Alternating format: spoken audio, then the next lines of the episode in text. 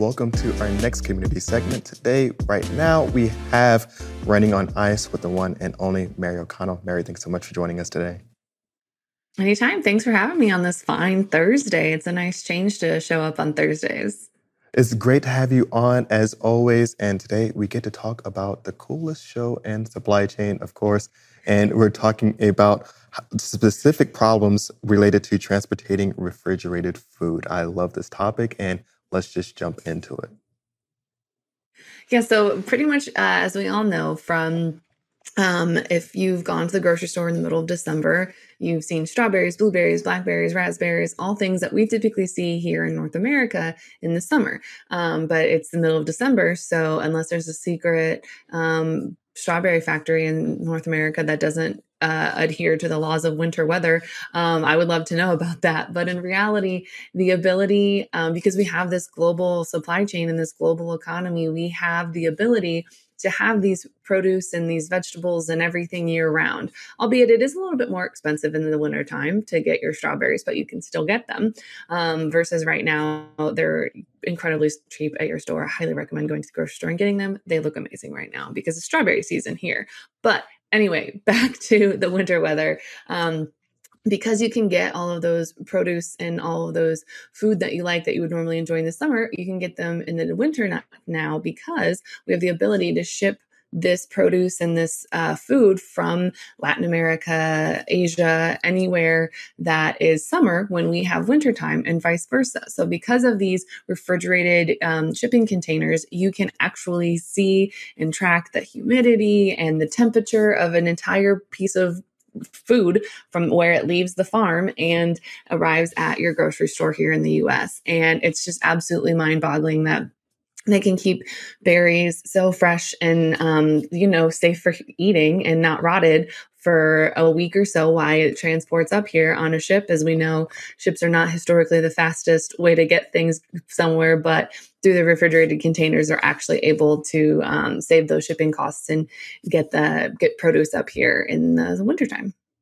So this is obviously a testament to planning and a testament to technology. It's also a testament to visibility, because when it comes to transporting refrigerated food, keeping things safe for human consumption is absolutely a top priority, and you need specific pieces of visibility tech to help do that. I think about the things that like Tive does, right, where you can take the temperature sensor and you just stick it in your shipment and it's right there and it tells you, it alerts you if things drop below a certain temperature.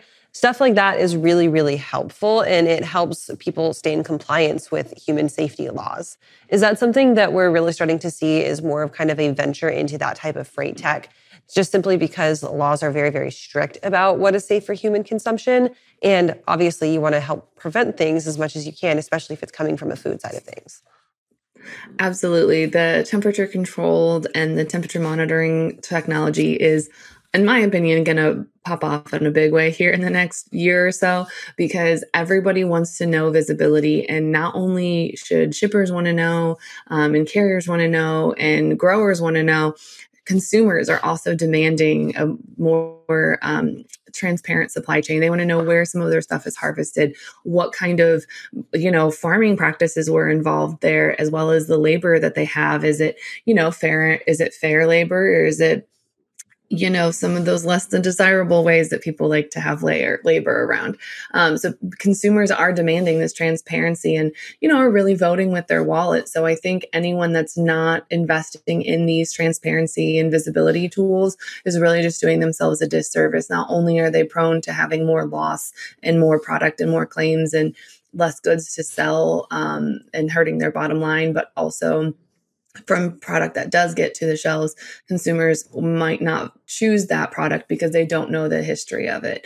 And so I think that as we kind of go along, these containers or these temperature monitoring things, like for example, the shipping containers that go on like a giant barge, they are temperature controlled, and you'll know probably 2 hours before it fails if it's going to fail or if there's a repair that's needed. So that way you can get the crew member on board to maybe go change out a compressor, recharge something, anything that you need. There's those temperature monitoring things are there, and through kind of that in those AI tools and some of the technology that they've invented and put into these things, it has that predictive, it has some of that predictive tools to know when failure would be reached, or if that ship, if that container should even go on that ship, because the risk of failure is too high. And Mary, we're looking at the loss aspect of this whole container issue, or if there was an issue, who loses the most when these things happen? Unfortunately, the biggest industries that are facing the most amount of loss through to improper shipping or just, you know, things weren't staying at a certain temperature, it unfortunately is food, which is not great for the food insecurity that happens here in the United States. So it's anything that we can do to kind of shore up that supply chain, so that way any food loss that's happening is happening not necessarily due to poor transporting. It is occurring because someone accidentally knocked it on the floor at the grocery store, or something that is much more controllable or less predictable, I should say. But if you're losing so much produce in transit, then something is very wrong, and that's when you need to stop and maybe overhaul or just take a deep dive into your supply chain to figure out what's happening, because anything that we can do to kind of prevent and reduce food scarcity here is key. And that food scarcity aspect, I think, is one that is very, very important and not often touched on enough, right? People always want to say, well, we're preventing loss from a monetary standpoint, but forget that a majority of waste in the United States is food waste itself. Do you have any stats on how much food is wasted due to improper cold storage or transport, Mary, and what we can do to really reduce that?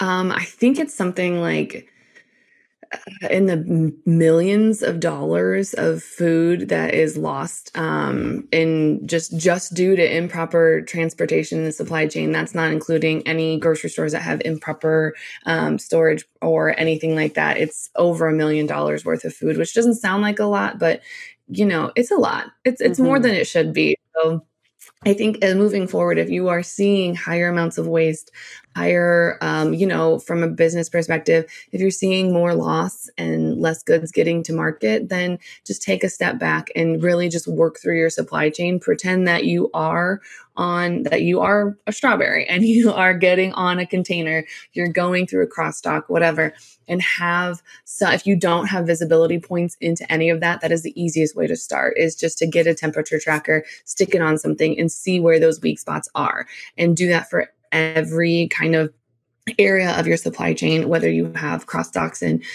California, New York, Montana, anywhere. Just make sure that you have the ability to see kind of what they're doing, so that way you know where a weak spot is. And if you have one facility that is causing the loss because of improper training, then that's the easiest way to fix it, is just find where some of those easy weak points are and go there, and then start diving in to see if maybe, you know, there's some other things that you can do to maybe save the bottom line, but also get more food on the table for the everyday American.